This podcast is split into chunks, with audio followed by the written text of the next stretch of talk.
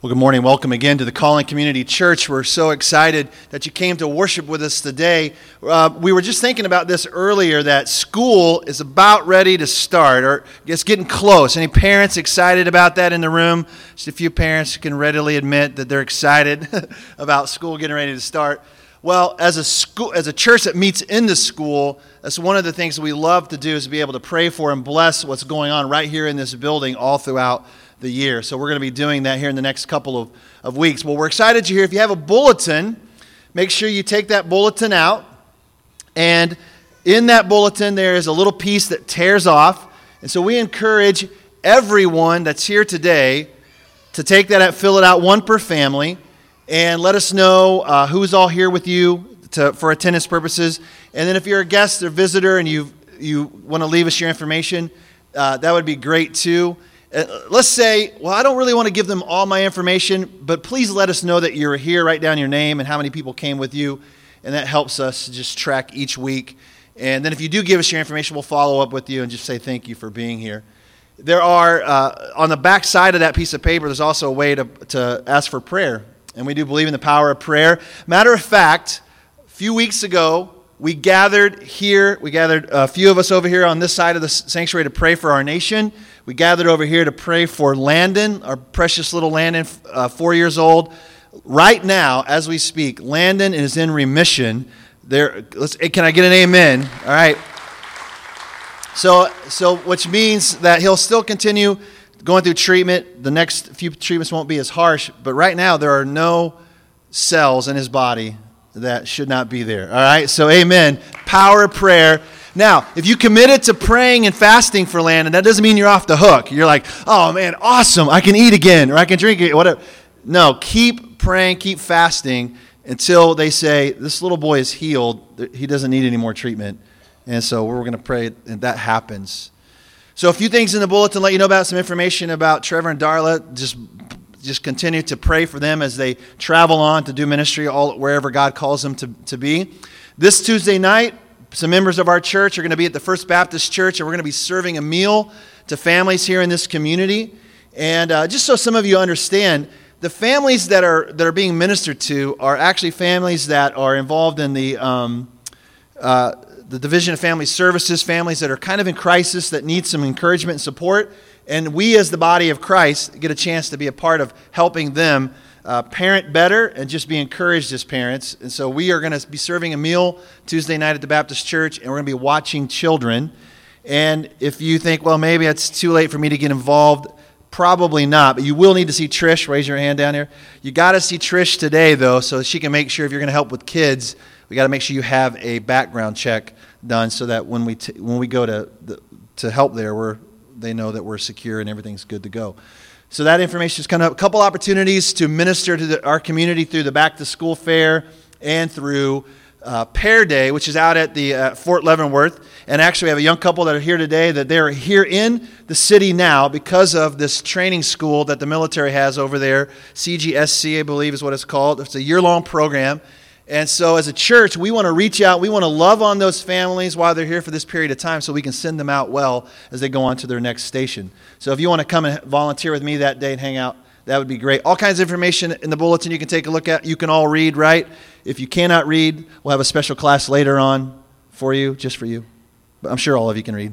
Well, let's pray. As, uh, as Pastor Brady, another Brady, is going to come and share this morning, we are on a series of the. Uh, the purpose driven life, and we have gone through worship, we've gone through uh, fellowship and discipleship, and now today we're going to be talking about ministry. And I've seen Brady minister. I've seen him minister to families, to individuals all throughout the city, all over the world. And he is gift, gifted in this, this teaching of being able to teach you about ministry. And he's going to challenge you today. So, like I always say when Brady preaches, put your seatbelts on, ladies and gentlemen, and get ready to go. So let's pray. Father, uh, just I know because we're human and we live in this world that there is a lot of hurt that is represented in this, in this crowd this morning. We come today with uh, heavy hearts because of situations in our families. Uh, we come also rejoicing because of, of the news that we heard about Landon and other, uh, other things that we've heard just even this week of people who have lost a job and then the next day God gave them another one and, and just on and on and on. And Lord, we thank you for the ministry that happens, the, the, the hands and feet of Jesus that, that we can be in uh, not only in this community, but throughout the world.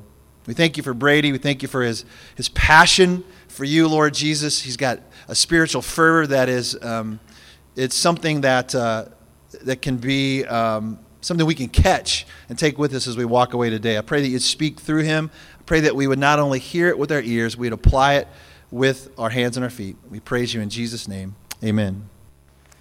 Amen.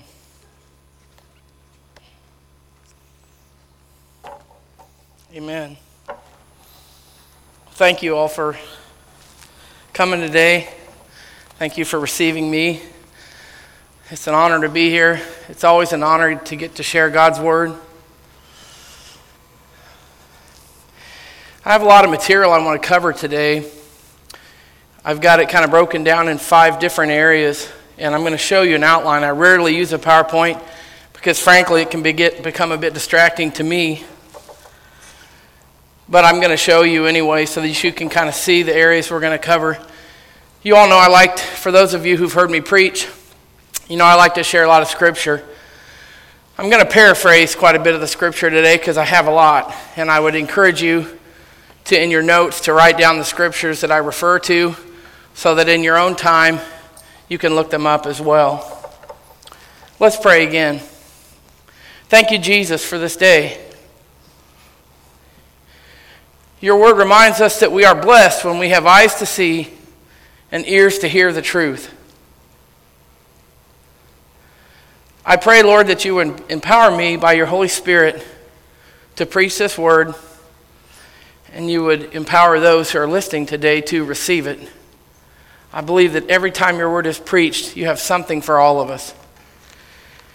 And I know that you have spoke many things to my heart as I've prepared this sermon. In Jesus' name, amen.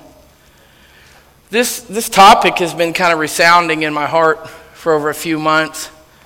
And so I was excited when Brady asked me to preach on this topic.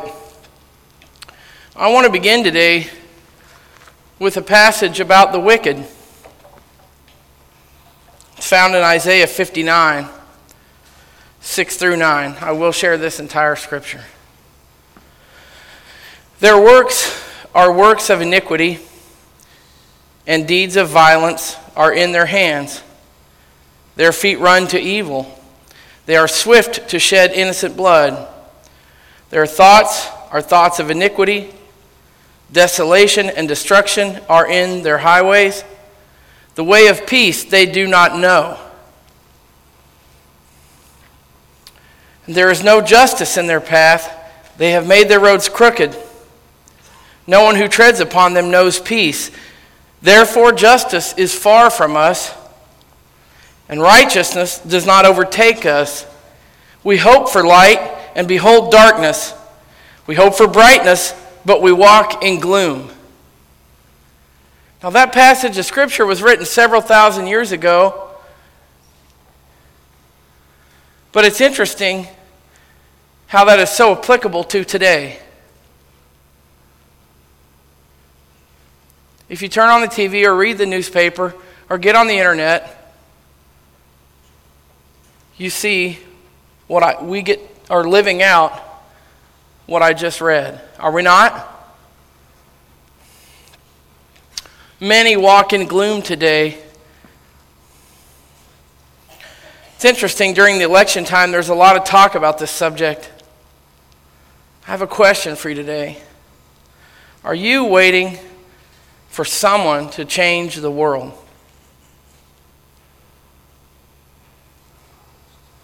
Perhaps an election, a medical research institute, a benevolent billionaire, a state run lottery, the dream of a job that might come your way, the chance to learn and grow and apply your gifts to provide for yourself and your loved ones a bright future? Are you waiting? What are you waiting for to change this world? Reinhard Bonnke said that one of the worst, one of the best ways to waste your life is to think that here and now is all that there is. I'm going to repeat that.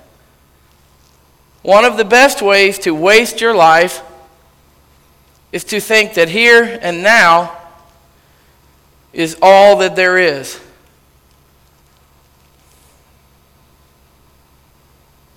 What will it take to fix this world we live in? I had the opportunity to open for uh, the political analyst Laura Ingraham a few years ago when she came to Kansas City and they wanted a local businessman to speak. And her flight was running late. I was supposed to just speak for about five minutes, and they told me that her flight was running about an hour late, and could I speak for 45 minutes to an hour? Which, for those of you who know me, that's not very difficult. But I spent most of that time talking about Jesus, life and death, heaven and hell, the world that we live in, its need for a Savior. And it's interesting because she didn't hear any of my speech. She showed up right before I was finishing. I got the privilege to introduce her. She spoke for about 30 minutes, and after she got done speaking, someone asked her that question Laura, we live in difficult times. What will it take? Remind you, I was this was a secular crowd. We were in a bar.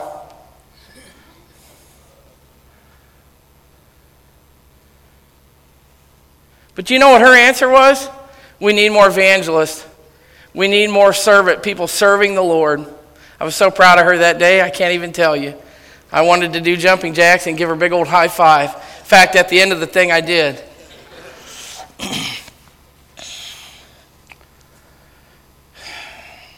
Anybody familiar with the poet Henry Wadsworth Longfellow? Now, I, just a, a, a, escape clause here. I'm not a poet, and I don't pretend to be versed at poetical interpretation. But he was a famous American author and poet. He lived between 1807 and 1882. Ripe old life. In one of the poems that he wrote, which is fairly famous, is called The Arrow and the Song. You know, the first time I ever heard this poem, it was depressing to me. It was depressing to me, but it was very profound. It was profound because it describes the plight of much of humanity. And he said this I shot an arrow into the air, it fell to the earth, I knew not where. For so swiftly it flew, the sight could not follow in its flight. I breathed a song into the air, it fell to the earth, I knew not where. For who has sight so keen and strong that it can follow the flight of a song? And he closes by saying, Long, long afterward, in an oak I found the arrow still unbroke. At the song from the beginning to end, I found again in the heart of a friend. My interpretation of this pretty well stopped after the first stanza. The, the part that really struck out to me when I first heard this was the thought of just kind of randomly shooting an arrow in the air with no target. Just, number one, it's kind of dangerous. I mean, if you all are hunters, if you just take a rifle and shoot it up in the air, you don't know where that bullet's going to go.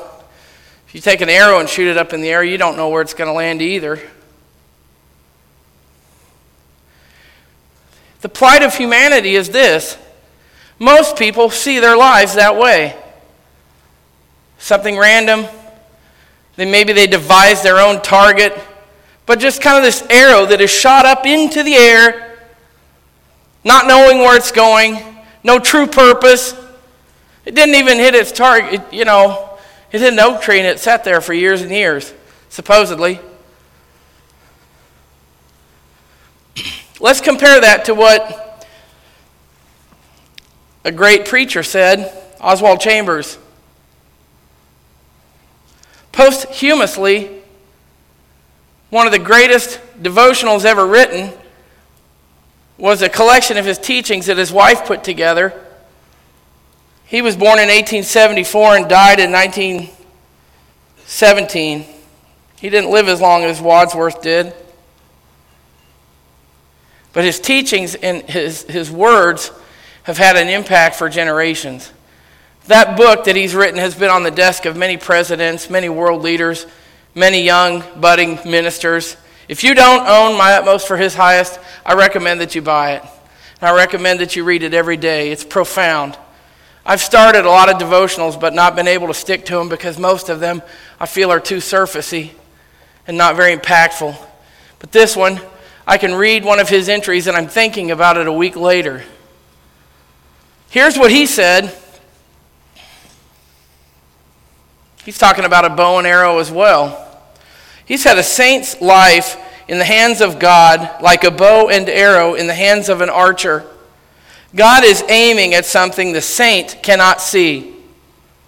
But our Lord continues to stretch and strain, and every once in a while the saint says, I can't take any more.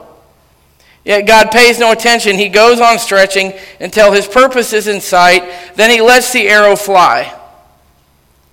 Entrust yourself to God's hands, is the point of that teaching. And I, that's an excerpt from that devotional from that message that day. It's not the entire teaching, but it's the part that I wanted to point out. It's about perseverance. But I think it's very applicable here. You see, you're not an accident. Your life is not an accident. You're not this random person that has this random purpose if you are in Christ.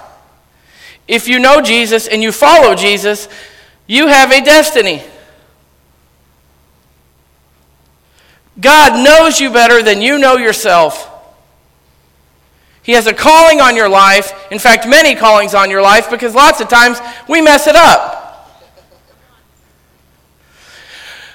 One passage of scripture that has been very refreshing to me is where he talks about that the call of the, that the call and the gifts of God. I'll, I'll read it so I don't mess it up.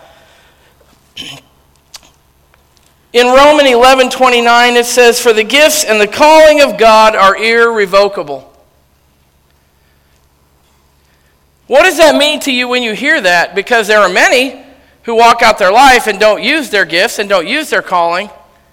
I believe that applies to the one who, who like Oswald says, who has trust their life in the hands of God. There is a thing called free will, there is a thing called free choice. God's will for your life does not always happen. Let's be clear about that. Does he work all things to good for those who love him? I'll share that scripture later because I believe he does. But don't be fooled to think that because there's a God, because he sits on the throne, because he is almighty, that his will is going to happen every day. Think about the choices you make every day. If you get up in the morning and you say, God, use me, and you read His Word and you seek His counsel, then He'll probably use you. But if you get up in the morning and you start taking a drink, or you start looking at pornography, or you start arguing with your wife, or you get in your car and you drive too fast and have an accident, I don't think God's will for your life is going to happen that day. At least that has not been my experience. I don't know about yours. But I want to compare for a minute. We're, gonna, we're, we're, we're finishing part one. Psalm 119, 37 says, Turn my eyes from looking at worthless things and give me life according to your ways. If that is the draw on your heart today, if you want the Lord to give you life according to your ways, I want you to raise your hand. Sorry for putting you on the spot. You can raise it little if you want to. But put your hand in the air because I want to pray for you real quick. If you want life according to the ways of the Lord, the first step is to have a willing heart and to ask Him. So keep your hands in the air. Let's pray. Jesus, I pray that you would give us life according to your ways. I pray that you would give us life according to your ways, according to your direction, according to your word, according to our gifts, and according to our calling. I pray this in the name of Jesus. Amen. Settle down, part two. Part two. Let's talk about the family business. Why do I call this the family business? It's interesting. Here again, we are in election time. We hear a lot about the family business. It's interesting to me how Donald Trump has really encouraged his family into the family business. I grew up in that. I grew up in a family business. My dad always wanted us involved in the family business. I want to encourage you, though, that there's a better family business to think about. Jesus said in Matthew 12 50, Whoever does the will of my Father in heaven is my brother and sister and mother. I'll repeat that. Whoever does the will of my Father in heaven is my brother and sister and mother. Therefore, if you want to be involved in Jesus' family business, then do the will of the Father. Let's compare for a moment what the scriptures say about the ministry of Jesus and our calling into the family business. Let's do that real quick. It says in Luke 3:23 that Jesus began his ministry when he was almost 30 years of age. Even though we know he did some exceptional things as a child. I think going around and teaching Pharisees and answering all these questions that nobody else could answer at the age of 12 and 13 were pretty spectacular. Imagine a 13 year old going to Harvard and teaching him about business, arithmetic, geography, all these topics, and knowing more than they knew about their subjects. Imagine that. Early signs of deity, I would call that. Acts 20 24. I think this is one of Brady T's favorite scriptures. I do not account my life of any value, nor as precious to myself, if only I may finish my course in the ministry I have received from the Lord, to testify to the gospel of the grace of God. The Apostle Paul said that. What did Jesus say about himself? Let's jump to the other side of the page. John 6 38. I have come down from heaven not to do my own will, but the will of him who sent me. John 4:34 My food is to do the will of him who sent me and to accomplish his work. You see Christ, God in the flesh, came to this earth and said, I'm going to die to myself. I'm going to do the will of the Father. And he invites us to do the same.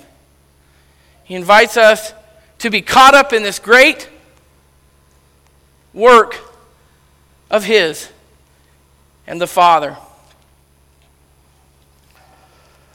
What is that? Well, just a quick, let's, let's get to the crux of the matter real quick. Let's get to the heart of, of what the ministry is all about. Isaiah 59, 1 through 2. Behold, the Lord's hand is not shortened that it cannot save, or his ear dull that it cannot hear. Verse 2 says, But your iniquities have made a separation between you and your God. And your sins have hidden his face from you, so that he does not hear. Your sins have hidden his face from you. Your iniquities have caused a separation. Why is that? Why is it that God is invisible to the, the human eye? Why is it that we don't see him? Wouldn't it be nice if we could just see him? What happened in the Bible anytime the angels presented themselves before humanity? They were so awestruck they fell to the ground in fear. We don't know because we don't understand. When you're deceived about something, you don't know how much you don't know. When you don't know about something, you don't know how much you don't know. And we don't know enough about God, but we know this He is so powerful and so awesome and so mighty that if He did not have a veil between us and the heavenlies, He's holy. We cannot be in His presence. We can't see His face right now. Until the day that we've been renewed we're covered by the blood of the Lamb, but until the, until the day we go to join him in heaven, then you'll get to see him. But if you ask to see him right now, you don't know what you're asking for.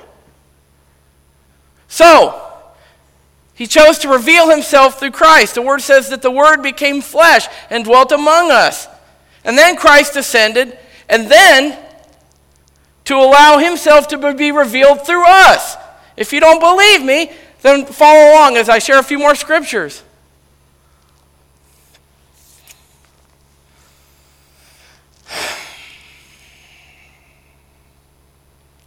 For this purpose I have raised you up to show you my power, so that my name may be proclaimed in all the earth. Exodus 9:16. Philippians 2:13. It is God who works in you both to will and to work for his good pleasure. Do you get that? We exist for His good pleasure. We exist for His glory. If you look at life if you look at your wealth, if you look at your time, if you look at your prayers, if you look at your suffering, if you look at your time, if you look at anything in light other than that truth, then your view will be distorted. And you will have this me centered philosophy on life. However, going back to the beginning, if you want to be like this arrow that the law, that the Lord draws back, and it's interesting, that analogy is interesting. This isn't that creative. Most of you have heard that before, but if, as you know, with the old style bows, like a recurve bow or a long bow, the further you draw it back, when you let it go, the further it flies. And I believe that analogy is very applicable to human life. We get stretched and stretched and stretched, but many times, the further we get stretched back by the Lord, once He's ready to release that arrow to its target, we fly further. I believe that to be the truth. Do you? I believe that to be the truth. Jesus said in John 14:10, Do not believe that I'm in the Father and the Father's in me. The words I say to you, I do not speak on my own authority, but the Father who dwells in me does his works. The Father who dwells in Christ does his works. Christ who dwells in us does his works.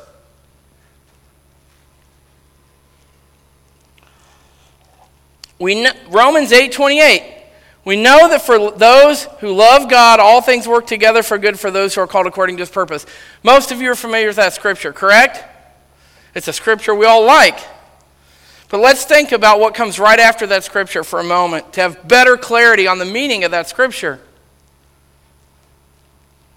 It says, For those whom he foreknew, he also predestined to be conformed to the image of his Son so, when you are conformed to the image of Christ and you live out for his purposes, then he works all things to good for those who love him. But it is according to his purposes. It is according to his purposes, and that might not always be what we think it's going to look like. But getting back to that first early question I asked, will you trust your life to the hands of the Lord?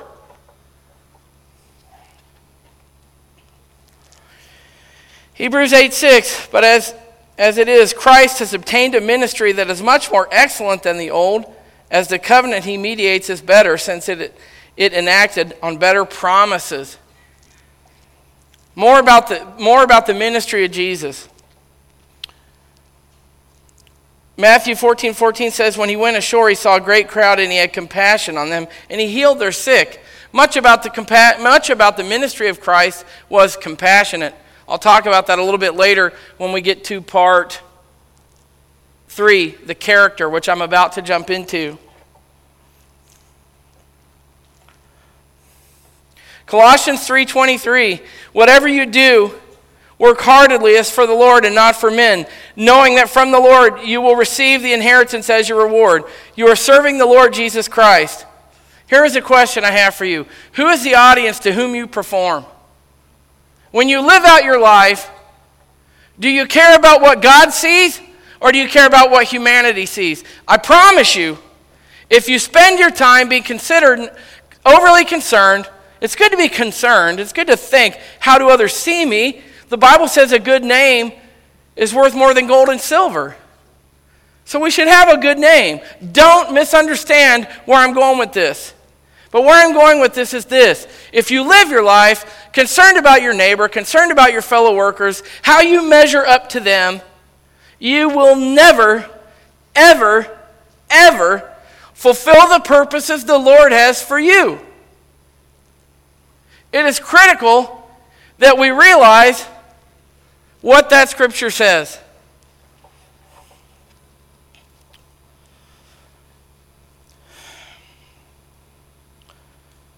John 14, 6, Jesus says, I'm the way, the truth, and the life. No one comes to the Father except through me. I want to remind you of that right before I talk about the character of the ministry. The gospel is not an alternative among others. Please hear that. If you believe the words of Jesus. If you don't, then you're not of the faith. And that's okay. I still love you. You can believe what you want to believe. You know that? Anyone here can believe whatever they want to believe. But my warning out of love and compassion is that there are consequences for that. Not because I say so, but because he said so. And if he is who he is, then you have to heed his warning. So Jesus said, the gospel is not an alternative. Uh, Jesus didn't say this. Reinhard Bonnke said this, and I'm saying this. The gospel is not an alternative among others, it is an ultimatum. Jesus said, I'm the way, the truth, and the life. No one comes to the Father except through me. His gospel is an ultimatum. Let's go to part three. I want to talk for a minute about the character of the ministry. I think this is a very critical section because I think that this is where most of the church gets it wrong. Because the gospel is an ultimatum, many times we carry that loving message, that life giving message, in a way that does not bear witness to the way that Christ would have us to do it. And let, please let me explain.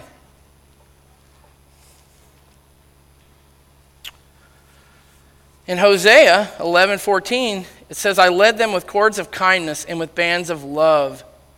I became to them as one who eases the yoke on the jaws, and I bent down and I fed them." So I eased their burden, I eased the yoke on their jaws, I loved them, I led them with kindness, I fed them. That is the nature of our Lord. He led Israel, and He would lead us with cords of kindness and love. In Romans 2 4, we learn that God's kindness is meant to lead you toward repentance.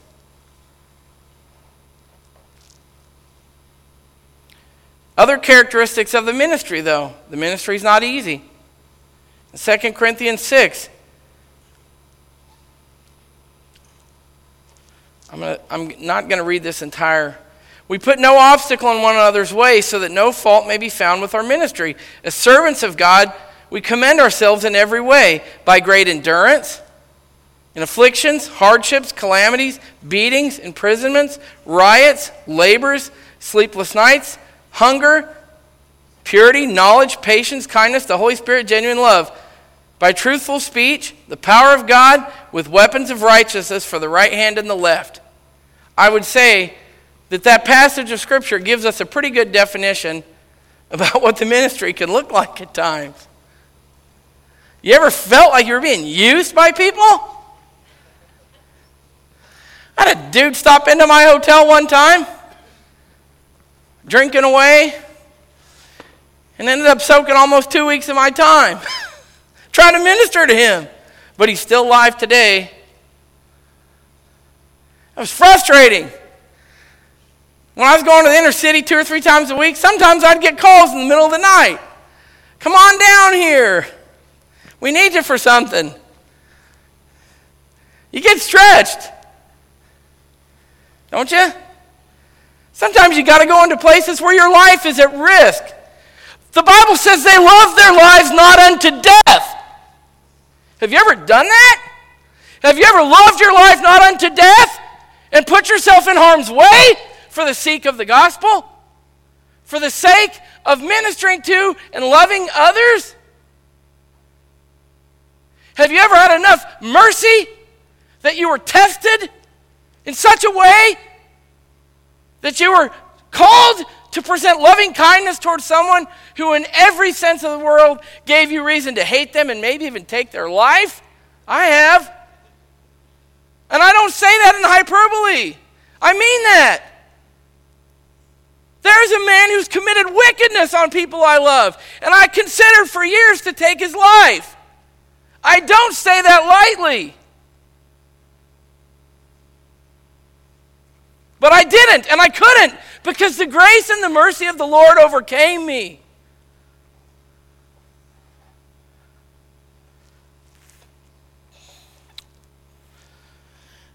In 1 Timothy 4, it says to be a good example in speech, conduct, love, faith, and purity.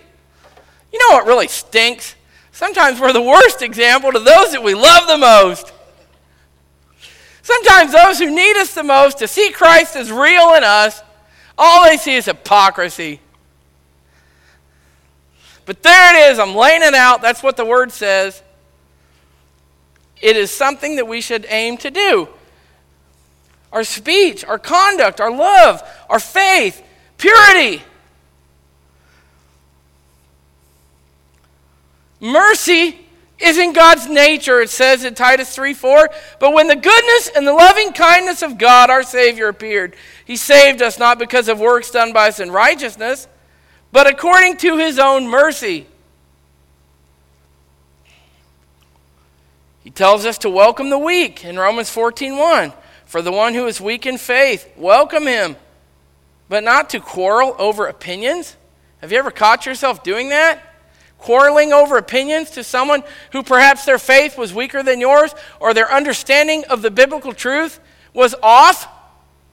And so you find yourself in the middle of a quarrel that is fruitless.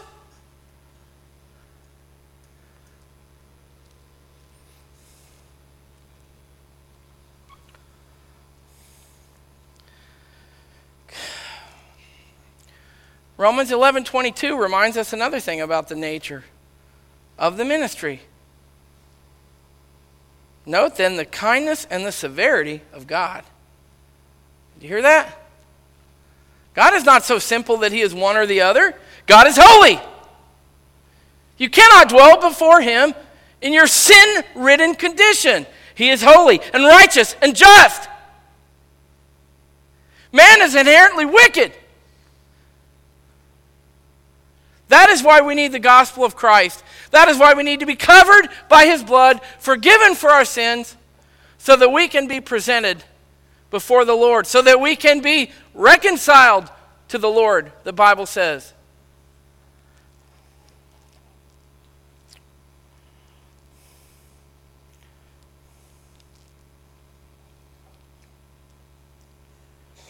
You know, he even offers a warning in that scripture. He says, Severity toward those who've fallen, but God's kindness to you, provided you continue in his kindness. Otherwise, you will be cut off. God has a heart for the nations.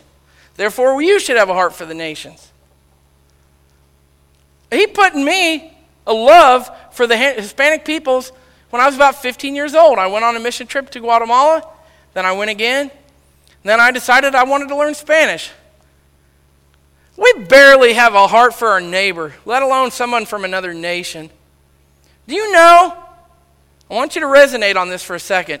If there's another people group that really has captivated your heart, maybe it's the Muslims, maybe it's the Chinese, maybe it's people from Sudan. I don't know. But do you know that if you have that, it comes from the Lord? So cultivate that. Pray for them. Pretty soon I'm going to give you the chance to partake. I've got some, uh, I'll get there in a minute, but I've got some, I've got some little Gospels of John here that are in these little ministry baggies. I want to encourage you all to come up and take some. I, I, I, carry, I carry them with me in my pocket pretty much everywhere I go because I always want to be ready to put the Word of God into people's hands. And in here I've got them in English, Spanish, Chinese, and Arabic. I have them in some other languages at home, but do you know why I hit those four mainly? Because they're the big four. You know, a good fisherman is going to put the lures in his tackle box that are going to catch the most fish. In most places you go, you, for me, I run into people that speak one of those four languages, so that happens to be why I carry those with me.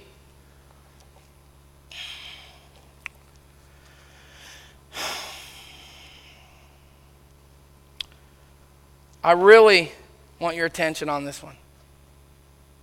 Please.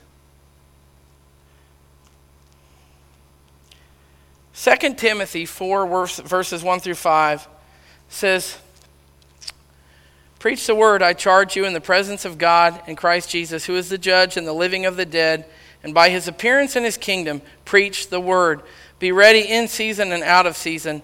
Reprove, rebuke, exhort, and compel complete with patience and teaching. So, how, just let me stop there for a second. How do you re- rebuke people? How do you exhort people? How do you reprove people? If you do it with patience and love and kindness, and they really know your motivation is out of that, then they're much more willing to receive truth than if you do it because you think you're better than them or out of arrogance or judgmental spirit.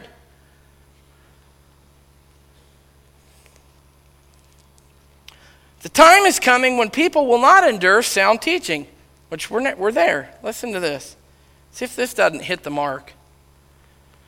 The time is coming when people will not endure sound teaching, but have itching ears.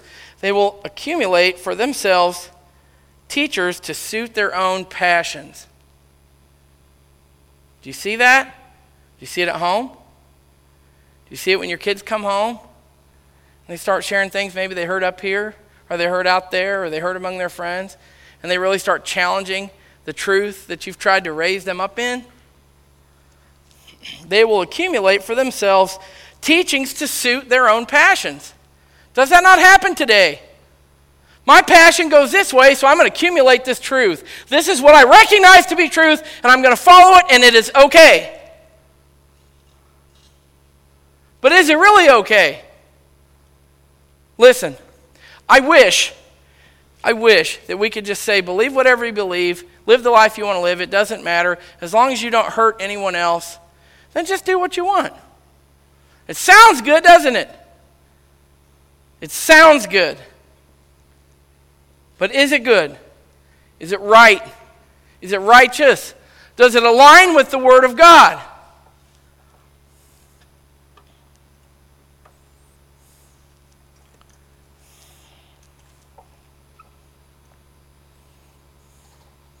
As for you, be sober minded, endure suffering, do the work of the evangelist, and fulfill your ministry.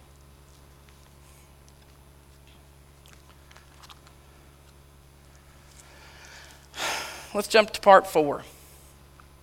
How am I doing? I'll try to be quick as best I can. Not all members have the same function. You see this little chart I drew up here?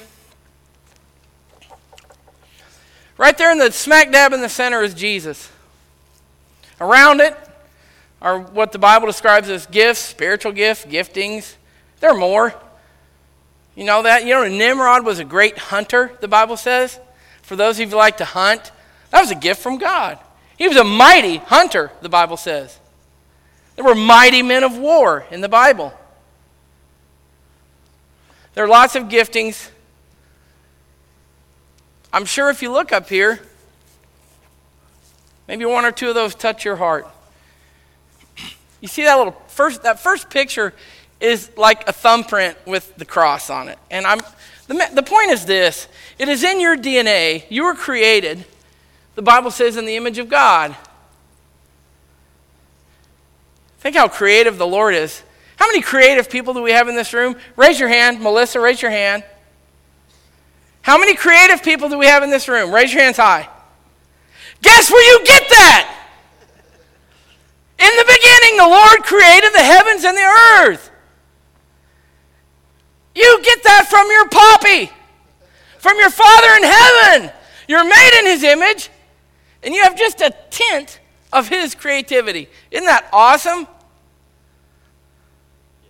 That's just one example. So, as you look up here, as you look up here, I want you to pray that prayer of Isaiah.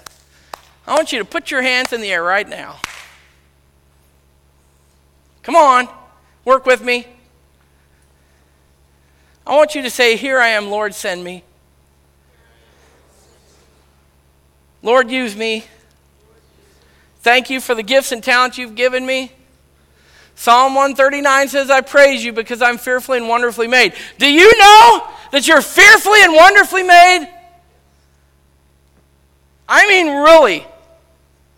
Really, do you know that? That you're fearfully and wonderfully made? Because I think there's some people in this room that don't really believe that. In fact, I'm sure of it. I want to remind you, as a servant of the Lord, as one He's called today to share this word, standing before you, you are fearfully and wonderfully made. God has made you unique. He's given you a, combination of talents and abilities and gifts that no one else has. God has called you to be a world changer. God has called you to do something about this place. Don't wait on the next president. Hope that person will make a difference. Think they can. But listen, it's nothing compared to what you can do every day. Every day. God has called you to first be changed yourself, to be renewed in Christ, to be born again,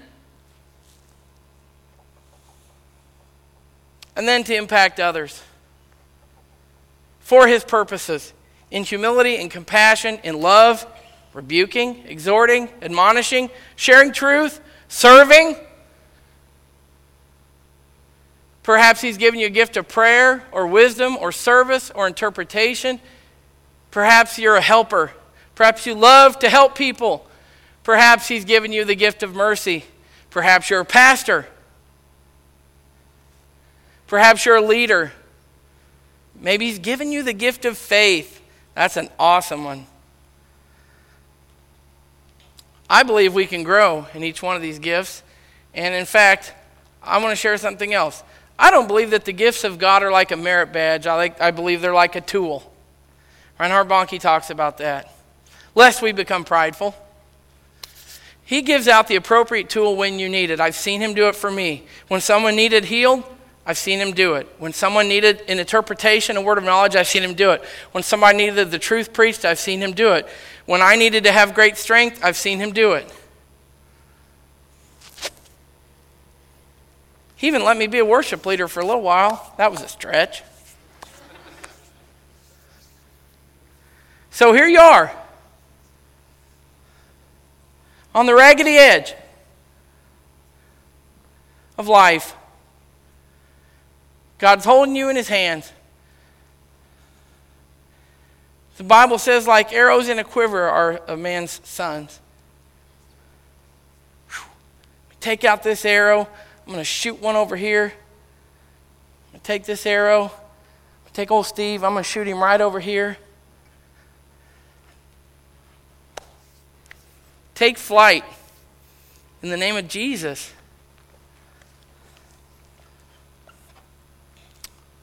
He gave some to be apostles, prophets, evangelists, shepherds, and teachers to equip the saints for work of the ministry. Do you hear that? It, there's a lot of confusion surrounding that scripture because many times they think that the evangelist is supposed to just be the minister, or the pastor, or the teacher, or the prophet, or the apostle. No. He poured out those gifts to equip others to ministry. Do you get that?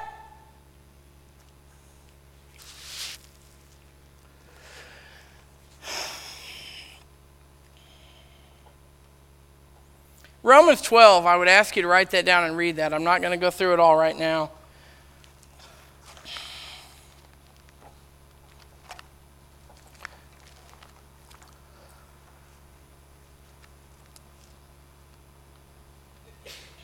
How do you get started in the ministry?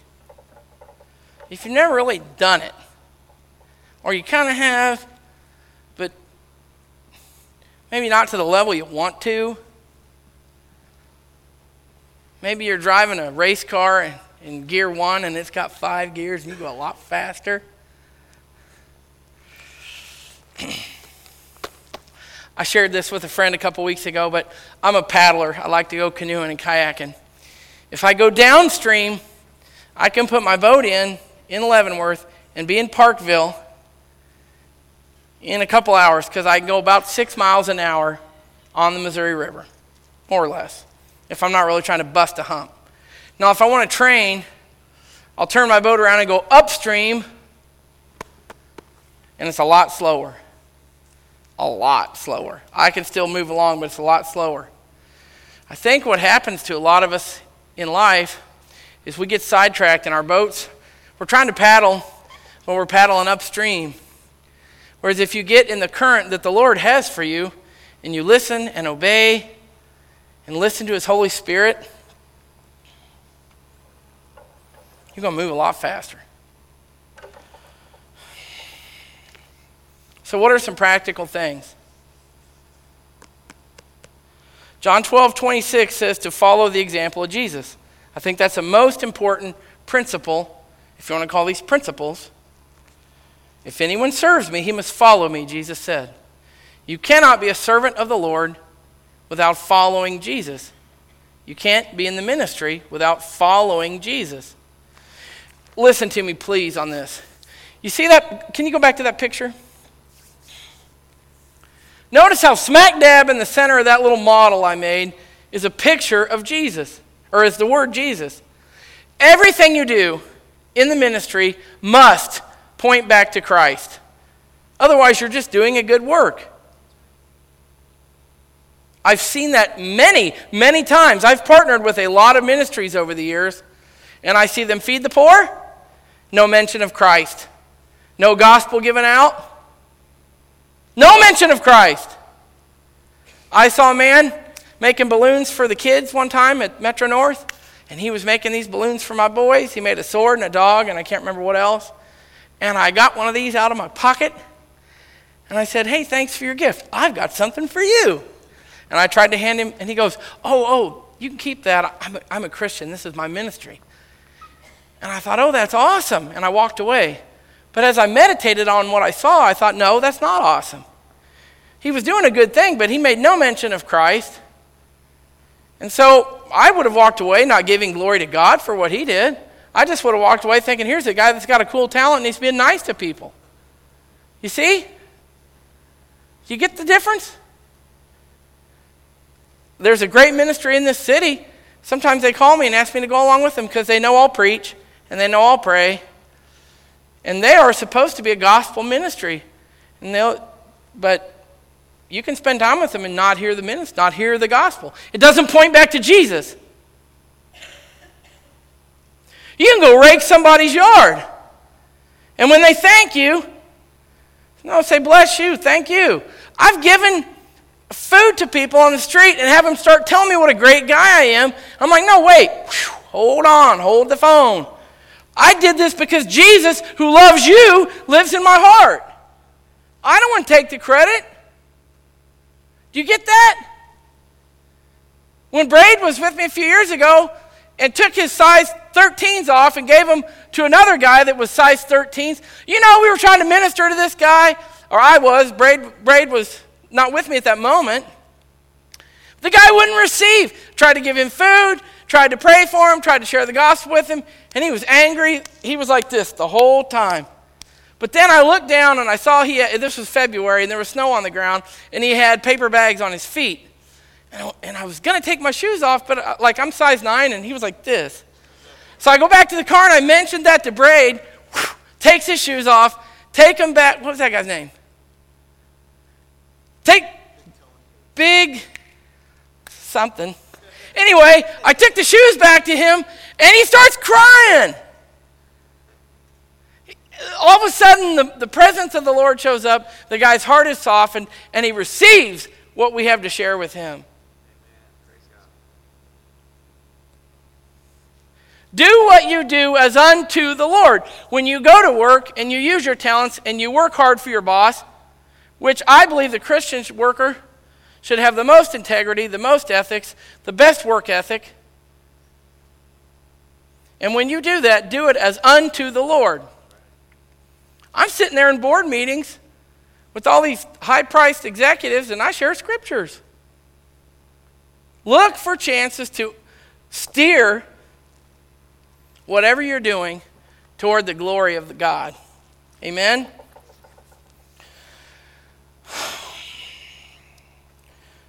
Stay focused.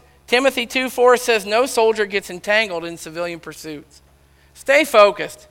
Listen, there are a lot of things going on in this world that are important, and I encourage you to get involved and be involved.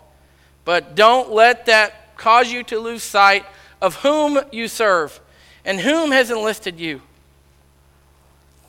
Zeal. Romans 12 11 says, Don't be slothful in zeal, but be fervent in the Spirit. People should look at you and go, Man, why does that Tony have so much energy all the time? Why is he just so full of passion? What is going on with that dude? It's because the Lord lives in you, He empowers you.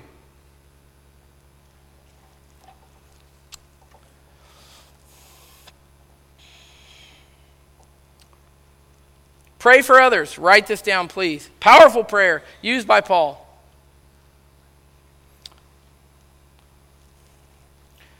I do not cease to give, it's in Ephesians, I believe. I didn't write the scripture down. It's Ephesians 1 16 through 19, I think. I do not cease to give thanks for you, remembering you in my prayers, that the God of our Lord Jesus Christ, the Father of glory, may give you the spirit of wisdom and revelation in the knowledge of him, having the eyes of your heart enlightened, that you may know what is the hope to which he has called you, what are the riches of his glorious inheritance in the saints, and here it, here it comes. Put on your seatbelt. What is the immeasurable greatness of his power toward us who believe, according to the working of his great might? That's a powerful prayer. Pray that often and pray that for others. Listen to and follow the Holy Spirit. I think this is one of the key things that has impacted my ministry the most over the, over the years. Jesus answered, If anyone loves me, he will keep my word, and my Father will love him, and we will come to him and make our home with him.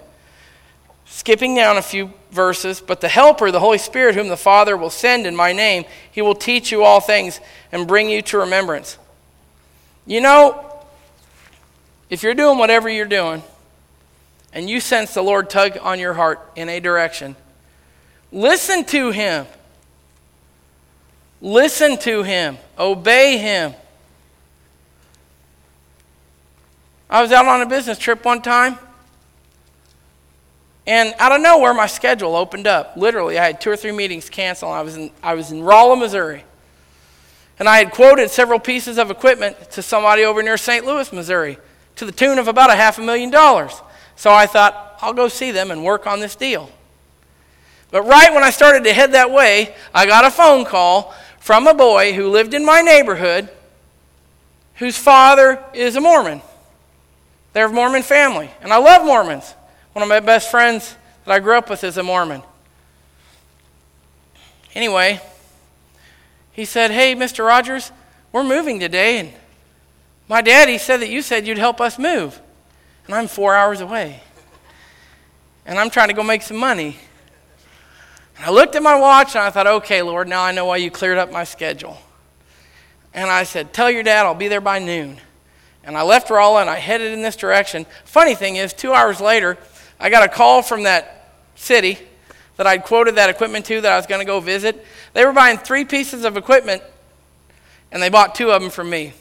They called me and said, Hey, we just wanted to let you know we had our meeting and we're going to process this order and we're going to order this from you and that from you. So they gave me the lion's share of the business. And oddly enough, you think it was an accident I received a call from them? Right here, I'm thinking I'm going to go see them, and then I get a call from them because I decided not to, to go serve the Lord. I could tell you a ton of stories like that, like a few hundred. Listen to the Holy Spirit. Now, here, I want to go somewhere. Please give me a little more attention. We're about out of time. The Word of God produces faith. Trish, would you start setting these out here for me? Romans 10 17 says, Faith comes from hearing, and hearing the Word of Christ. You may think, well, this person's not a believer. I shouldn't share scriptures with them. I might offend them. On the contrary, on the contrary. In fact, if you're not getting anywhere when you're talking to someone or listening to what they have to say, I would challenge you to leave them with Scripture. Leave them with the thought. Why? Because in Hebrews 4:12 it says the word of God is living and active, sharper than any two-edged sword, piercing to the division of the soul and the spirit, of the joints and the marrow, and discerning the thoughts and intentions of the heart. The truth is powerful. The truth is a hundred times more powerful than a lie. Share the word of God so abundantly See that picture up there? Sowing all those seeds? Your job is to sow. You don't know if they're going to land on rocky soil or thorns soil or fertile soil, right? You don't know for sure. And I'll get to that. There's a final thought here. But the Word of God is powerful. And I'm going to challenge you today. I got about 40 little ministry packets prepared up here with different this is the Gospel of John, in the front of it, it has a nice brief explanation of the gospel message. And then it's one book in the Bible. I was with an incredibly important customer about two months ago in Mexico City. And he was telling me that he really wanted to learn English. And I had one of these in English and Spanish in my briefcase. And I said, Well, you know what, Carlos? Can I give you uh, something? One of the ways that I, has helped me to learn English is I study the Word of God because it's side by side. You've got English and Spanish right next to each other. So it's helped me to learn Spanish. I've got something for you. And I, ha- I set this over at him, not knowing how he would receive it. And he looked at it and he said, Wow, this is one of the best gifts I've ever been given. He said that to me. You know, a month later, I took him a real one, a big one, in leather, English and Spanish, with his name put on the front and a message written. And that blew him away, by the way. I was on an airplane, and we got delayed by about three hours. We're sitting there on the airplane for three hours. There was a Hispanic man next to me. I had a Spanish one in there. Just took it out and said, Hey, if you get bored, you can read this. I kid you not, and I don't exaggerate, so hear me. This happened just two weeks ago. He took this baby and he opened the front cover and he started reading. And about 30 minutes before we landed the plane, he turned the last page and he closed it. He read one of these the entire time we were waiting there for takeoff and in the two and a half hours we were on that plane ride. He was looking through this for almost four or five hours. So I asked him, What'd you think about what you read? I thought it was beautiful. Did you agree with what it said? Yes, I did. Another time, I was sitting next to a young gal on a plane. And I was doing a teaching on bold, being a bold witness. And here I had this young lady, and I knew the Lord was prompting me to give her the, the gospel. And I didn't want to. I was fighting in the flesh. Oh, she's going to she was young and she was pretty, and I thought, oh, she's going to think I'm being inappropriate. I, she's going to misinterpret this whole deal. I'm, I kept making up all kinds of excuses. But literally, for an hour, the Lord was pulling on my heart. Give it to her. I knew it. So, guess what? She's reading a magazine. I pull one out of my briefcase and I put it down on her tray. She had her tray out. And I go, hey, if you get tired of reading that magazine, this is a good read. And I put it down. I kid you not. Immediately, she put the magazine down and she picked it up and she read through it quickly. Then she set it down. Then she picked it up again and she read through it more slowly. Then she put it down. Then she picked it up and she read through it again very slowly. And she came to the last page and she had little tears in her eyes. And I go, What do you think about what you read? She said, I think I'm on the wrong path. I said, What do you want to do about it? You ready to give your life to Jesus? Are you ready to confess your sins? Oh, yes, I am. She's blubbering and crying and wailing away on this plane, and she doesn't care who hears her. And she gives her life to Jesus. And the cool thing is, you all know how loud I am. Sometimes that's just because how I am, and sometimes that's a tricky way to do public preaching. I'm just saying. I'm just saying. I was sitting next to a Chinese guy and I didn't have one. I, I, keep them in Chinese on me all the time, and I didn't have it. But he spoke a little English, so I gave it to him. On the way down to Guadalajara. Gave it to him. Had this good old talk about Jesus. A week later, I'm in the airport getting on the plane to come back, and I hear this little quiet voice behind me Mr. Brady. And I turn around, and it's him. And he said, you know that book you gave me? And I said, Yep. I read it every night. You did? Give me your address. He gave me his address. When I got home, I sent him one in Chinese. And he sent me a card back. Thank you so much. One time I was at McDonald's. And I like McDonald's because they have two windows instead of one, so you can give out one at each window. and I gave one out to this kid gave one out to another kid, and then I left. Then later in the week, I came back, and there was this young lady working there. She says to me, You were here a few days ago, and you gave this little Bible book to this boy working the window. Do you remember him? I said, Yep. He said, Well, he didn't want it, so he threw it down on the ground. But I picked it up. And she said, It's been a really stressful day with me because a lot of people didn't show up. And I, I just got off my break and I pulled this out of my purse today and read this while I was on my break, and it gave me peace. Do you think that when you sow the seed, when you sow the word, that you do it in vain, that you labor in vain? I took three of these with me one time to the mall. The first one I gave out, this guy was so disrespectful to me in front of my sons, young whippersnapper. Took every bit of my spiritual manhood. Not seriously now, I'm not kidding. If I wouldn't be a civilized man if I didn't know Jesus. I wanted to reach across there and smack him upside the head for being so outwardly disrespectful to me in front of my sons. But I didn't give up.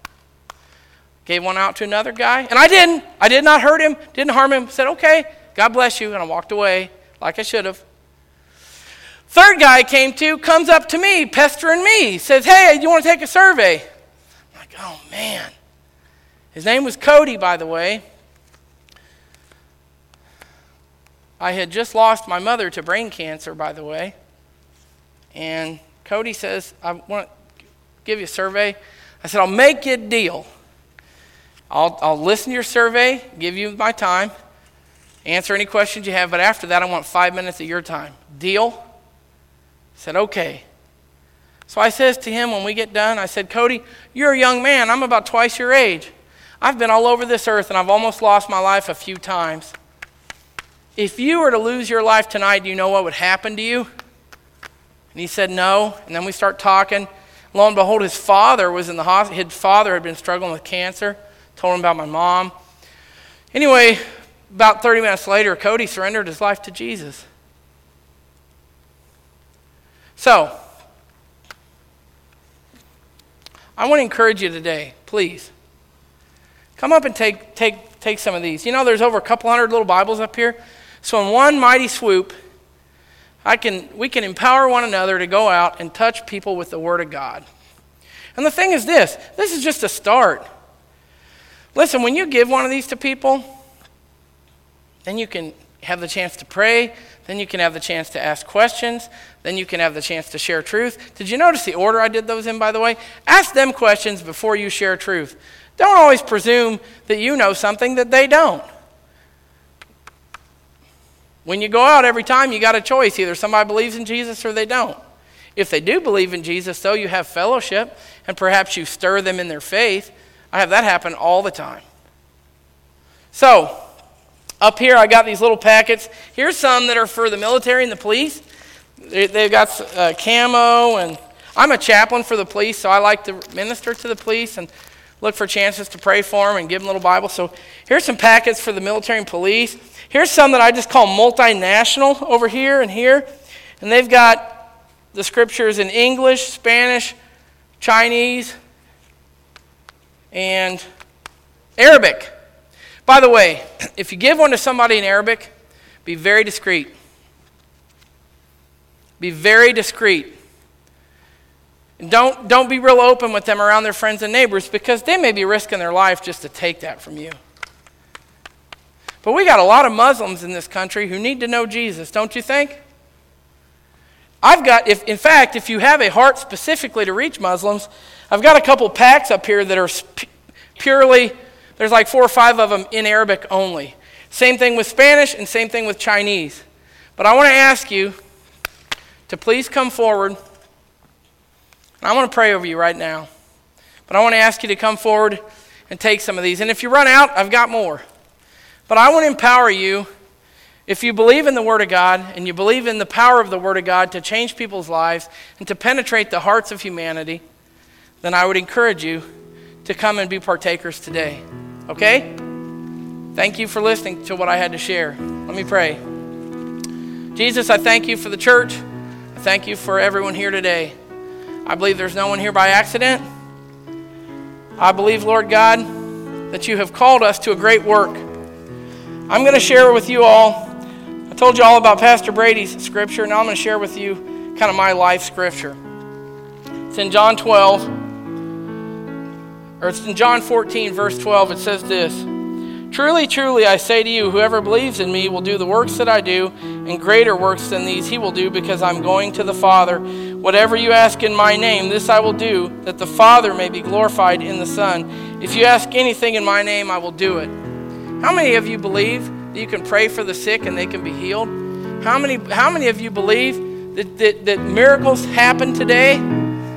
I see them happen all the time, and I say that not to boast. I boast in the Lord. If I have any boasting, it is in the Lord. But I have seen many times the sick man healed. I've seen violent people become docile. I've seen marriages rescued. I've seen people with addictions surrender their heart to Jesus and be changed. The power of God's Word is the only thing that will change this world. Amen. Thank you.